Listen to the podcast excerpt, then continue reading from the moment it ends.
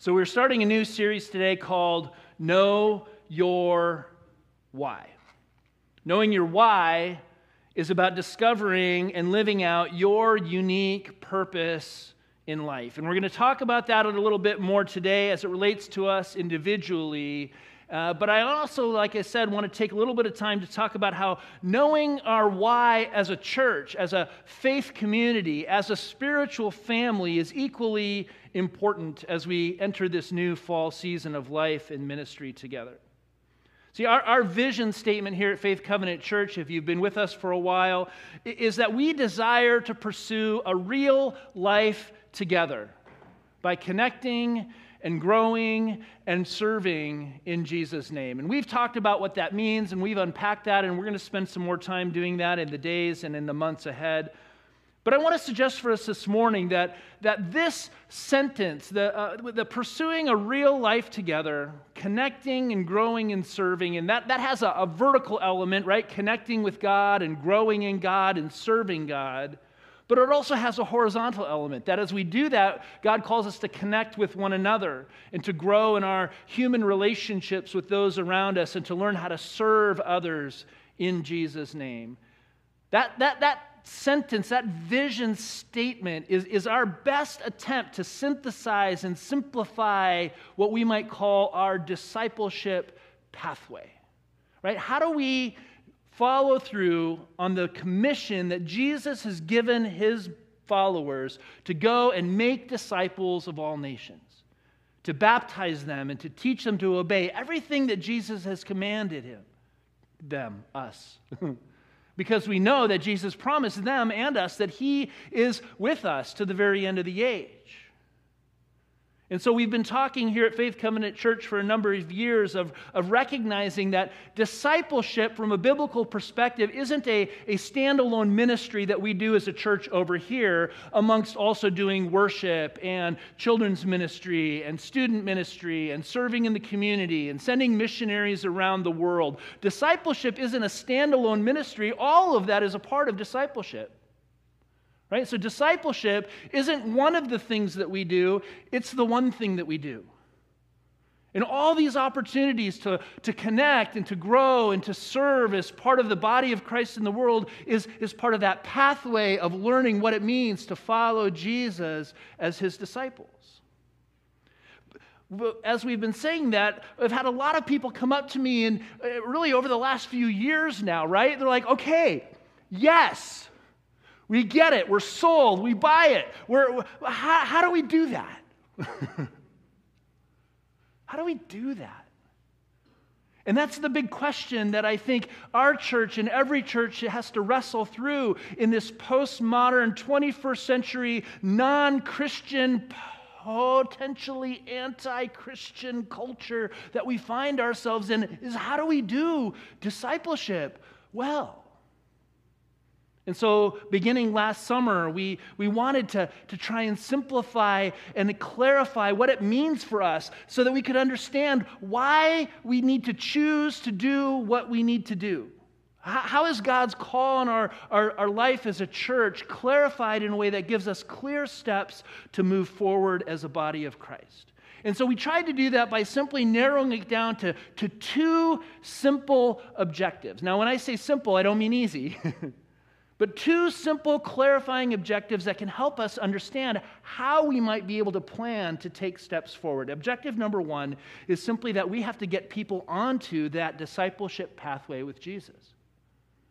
Right? If our job is to make disciples, then, then our, our first objective is to get people onto a discipleship pathway with Jesus. No matter whether you've been a Christian for 30 years or, or you're far from God and you've never read the Bible and you don't go to church and, you, and you're not even sure what Christianity is all about, there has to be some steps that people can take to move towards that place where they finally say yes to Jesus, become a follower of His, and step onto a, a pathway of a journey with Jesus in their lives, right? I mean, that's pretty simple. It's pretty clear that that's the first objective that if we're going to make disciples, we got to know how to do that. And so, to do that, we have to ask ourselves what are the next steps that each person can take to move towards that objective? Which then leads to objective number two. Once people are on the pathway of disciple with Jesus, we have to help them begin to discover and live out their sense of life purpose, their calling as followers of Jesus. And to do that, we have to recognize that it's not just something that we teach people in, but, you know, about information. We have to help people learn how to live life differently based on what Christ has done for them in their lives. We have to develop people. We've said that discipleship is a whole life proposition. So, with these two objectives, we can then begin to say, okay, what are the specific things that we as a church can dream about, imagine, begin to implement, and then follow through on that are going to have specific things that we're going to pursue that's going to try and meet each of these objectives? And then we can begin to organize ourselves around that mission. So, we've begun to try and, and do that. I have a a draft of an organizational chart. Sometimes it's helpful for us to have visuals, and so we're trying to, to do this. None of this is final and set in stone, it's all kind of moving and morphing. And so I'm going to walk you through this real quick just to give you an understanding of how this impacts what we think we're doing. I know it's going to be hard to read uh, so we've actually have some uh, sections of it zoomed in. But if you look at this one, you see at the top, maybe above that connect, grow, serve line, you might call that the executive leadership of our church, right? You have a lead pastor and an associate pastor on staff.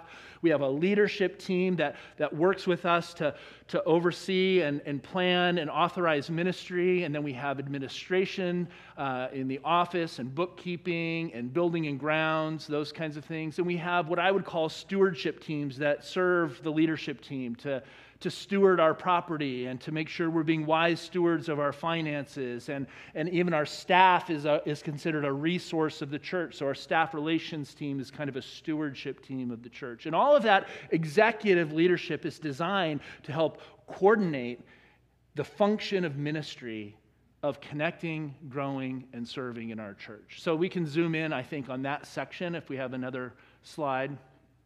So you can see that connecting, growing, and serving is a part of these two objectives to get people onto the discipleship pathway with Jesus and to develop, to help people discover and live out their purpose as we develop people in life.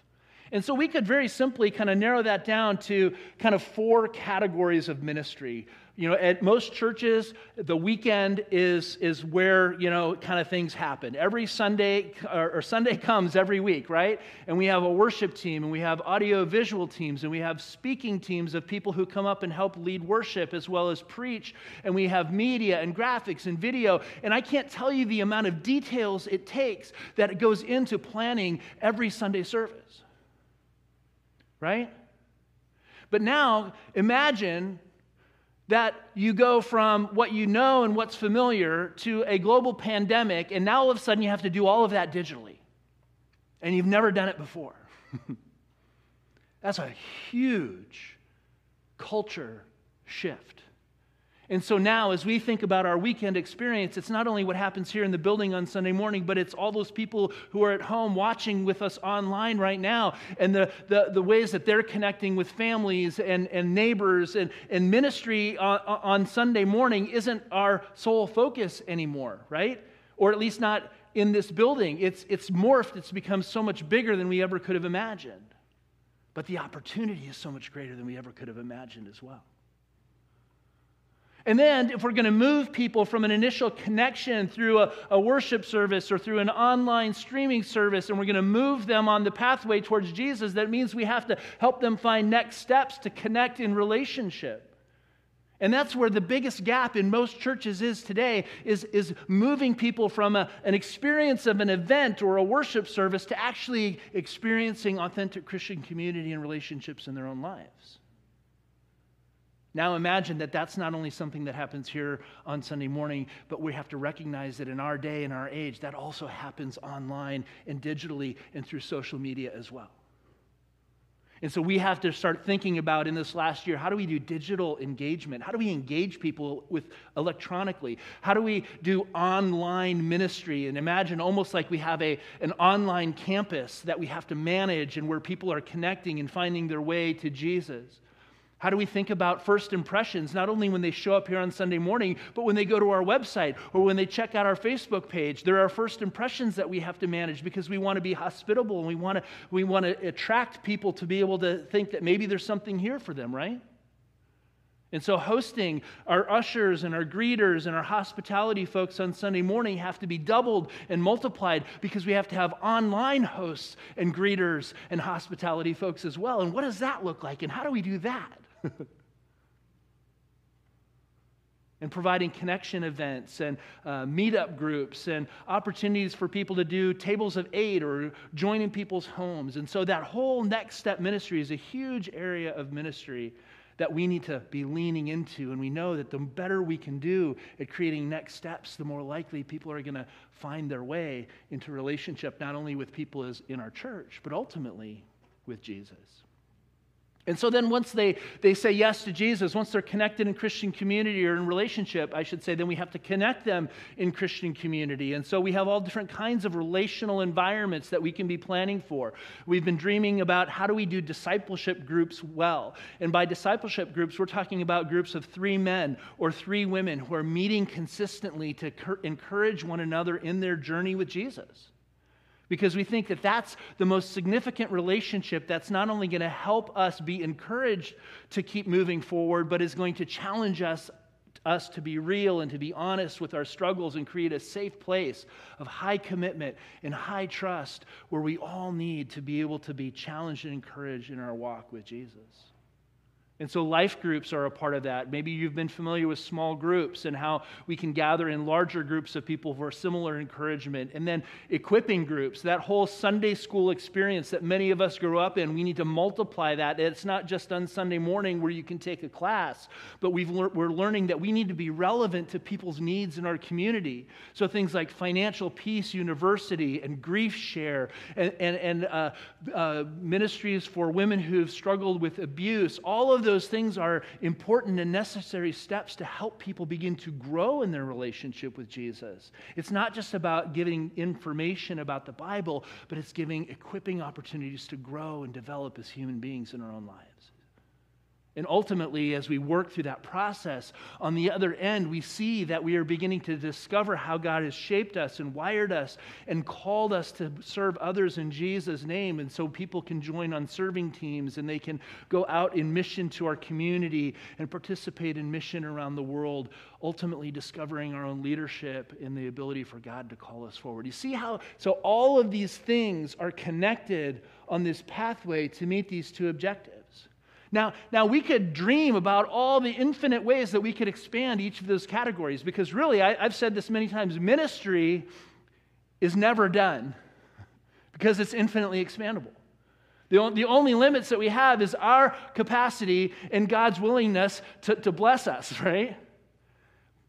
But we have to start with some place focused and simple to say, well, at least we can do one thing. Here's something we can do specifically that will allow us to, to, to get a beachhead in that area so that we can begin to grow and develop from there. And so I wanted to give you the overview so you understand that as we start to say no to some things that we could do because they're good but they're not God's best, we have to learn to say yes to what are the things that we need to do in order to build this discipleship pathway so that we can fulfill our mission to make disciples. So let me quickly go through and just cast some vision for this idea of growing as disciples as you kind of imagine this pathway, right? When we talk about growth, we talk about growing in discipleship is about discovering and living out this sense of purpose or calling that we have as a follower of Jesus. And what we understand is that in order for us to discover the very purpose of our lives, which this series that we're doing called Know Your Why is really going to continue to go deeper into, is really that, that we, as we connect in Christian community, we begin to grow into a sense of our new identity in Jesus and how he has shaped us and formed us for his purposes. And that as we learn to use the abilities and the gifts that God has given us to serve others in Jesus' name, we begin to discover the very meaning and purpose for why God made us who we are and how he wants to use us to serve others which ultimately leads us to this idea that Christianity is really about whole life stewardship. That all that we have and all that we are, we begin to recognize comes to us as a gift from God. And any of it can be used for His glory.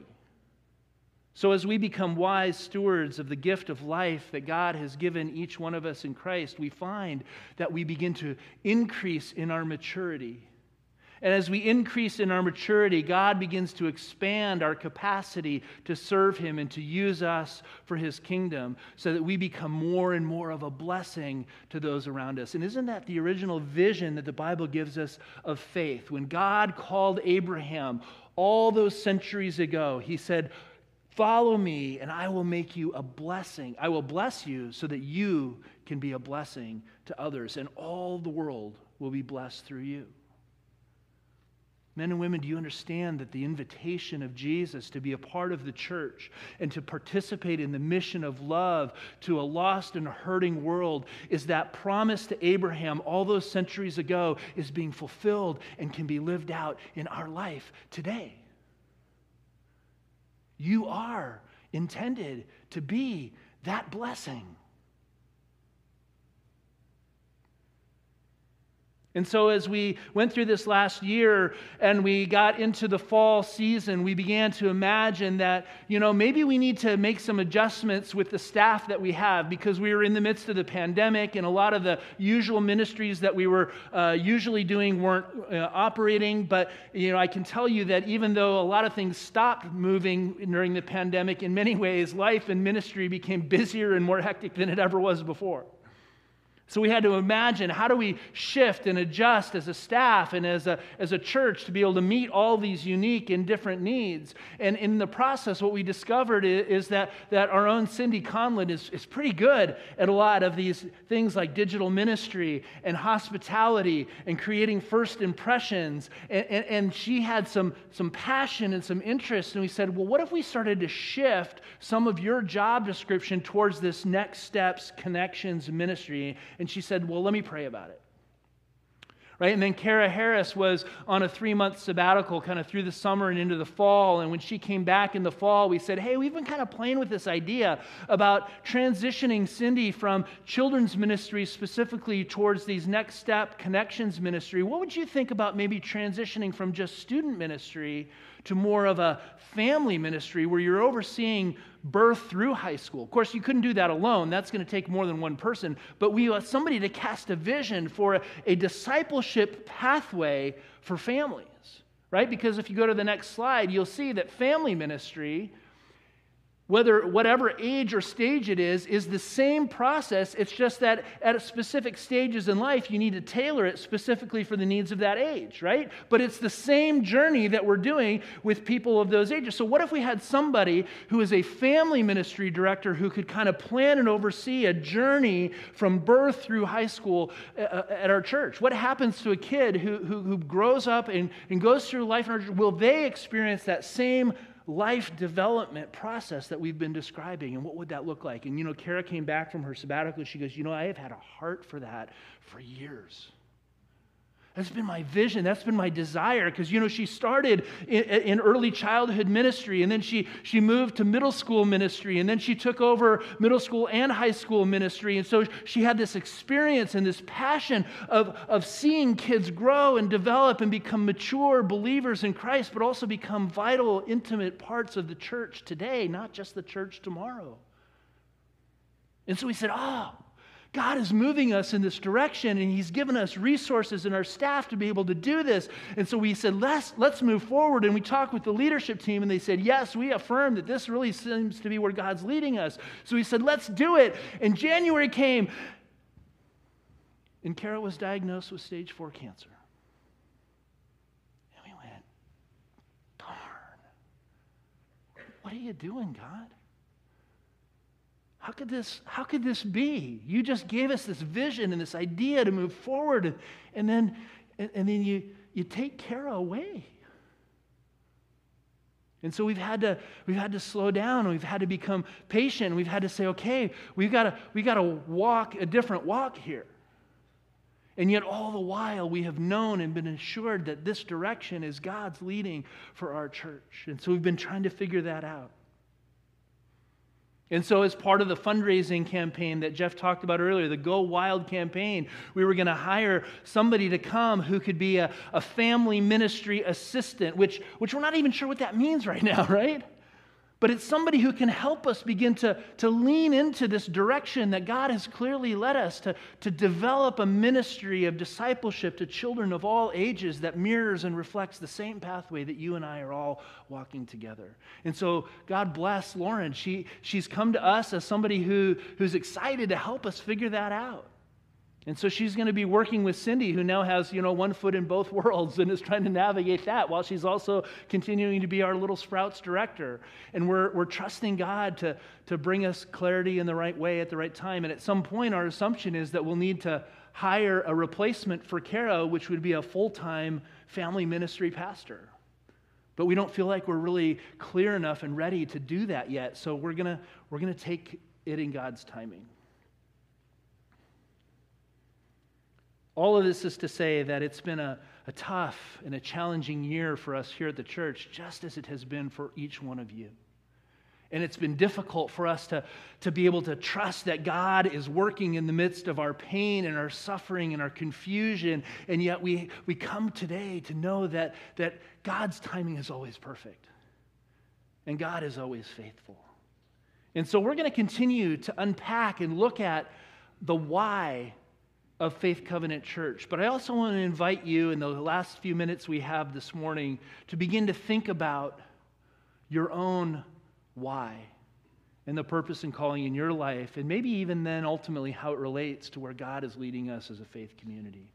If you were with us in the last couple weeks, we talked about how pursuing healthy rhythms of work and rest is a part of leaning into a healthy lifestyle as Christians, and that it's not the sacredness of your work that makes it holy,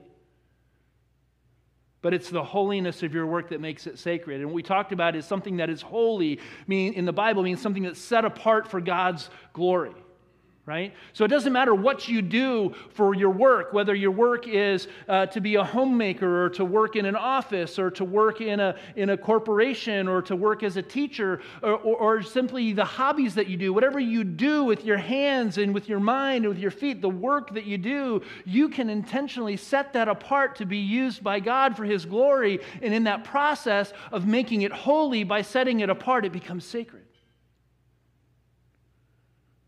Because something that is sacred is the place where heaven meets earth. Right?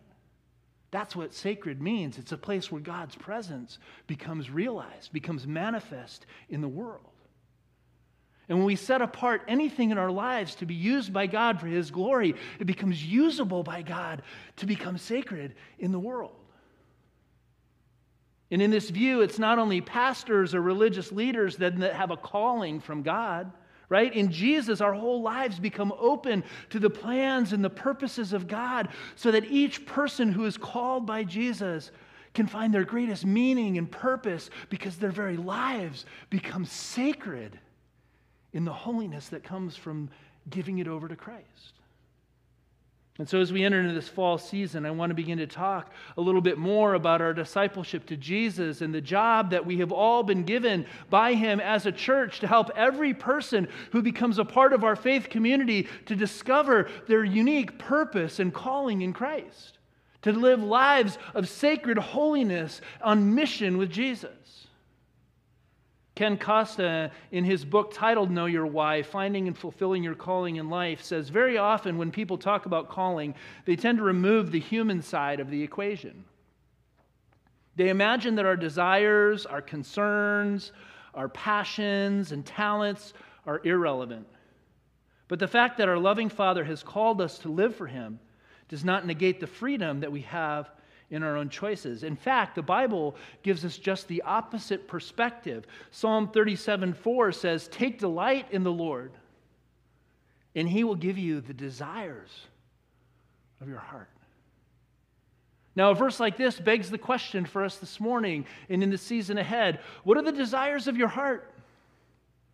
As you come before God and worship this morning, what is it that you want? What passion are you pursuing in life today? Or another way to ask the question is not what, but why?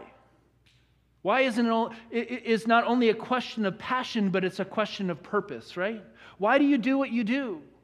Often we, we do what we do with our lives is driven by this deeper question of why. In the Greek, the word telos describes the end of something, right? As in, the ends justify the means.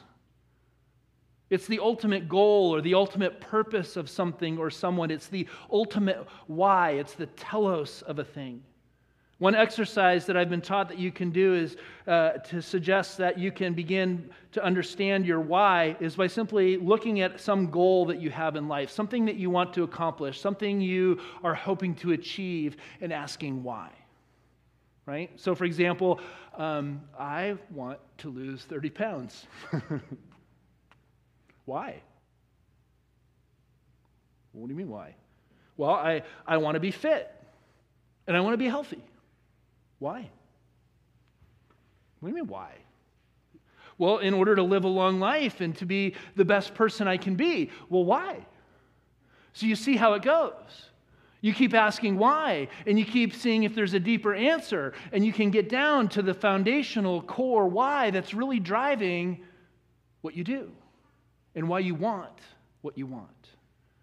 If you keep asking why until you get to that ground level, you can begin to understand yourself and your motivations and what it is that you truly desire out of life in this world, and then how all those other whys relate to the core why that's driving your life. In seeking to live a life of meaning and value and purpose in Christ, finding our passions and answering the question, What do you want? And discovering your why is actually a crucial part of being able to find our sense of calling and purpose in life. I want to wrap up, up for us today because we are out of time. Costa also says, rarely is that question ever answered or easily answered by most people. For most, determining what we truly want is a profound process. It is a journey of discovery that takes time to travel and that can lead us in different directions and different points in our lives. And it was true for Jesus' disciples as well. And that's where we're going to pick it up next week of looking at how Jesus pursued his disciples and began to ask them, What is it that you want? And so, as we enter this season, as we seek life purpose and to know our why, I want to invite you to go on this journey with Jesus and to explore how His call on your life might be leading you to a whole new level of why you do what you do and what He might be inviting you to do differently or to experience in a new way. And as we talk about how we grow and change as a faith community as well, I trust and I believe that each of us are going to find a way for our why to be a part of the larger why God has called us together to be this spiritual family in this time and in this place. I want to invite Greg and the worship team to come and join me on the platform again. And as they lead us in a closing time of worship this morning, I just want you to invite me, invite you to pray with me, to invite God to continue in us what we have begun here together this morning. God, we thank you that you have invited us to discover in you not only our ultimate good but our ultimate why. Would you give us the courage to, to go deep and to ask that question of why until we get to the foundational core level of what is motivating and driving us, of what, are really, what we really want in life and why that is? And I pray, God, that at that core we will discover your grace and your mercy to see more clearly and to see in new ways, so that your calling is not only a calling to new life, but it's a calling to purpose and meaning in what you have given us to do. We ask this in Jesus' name.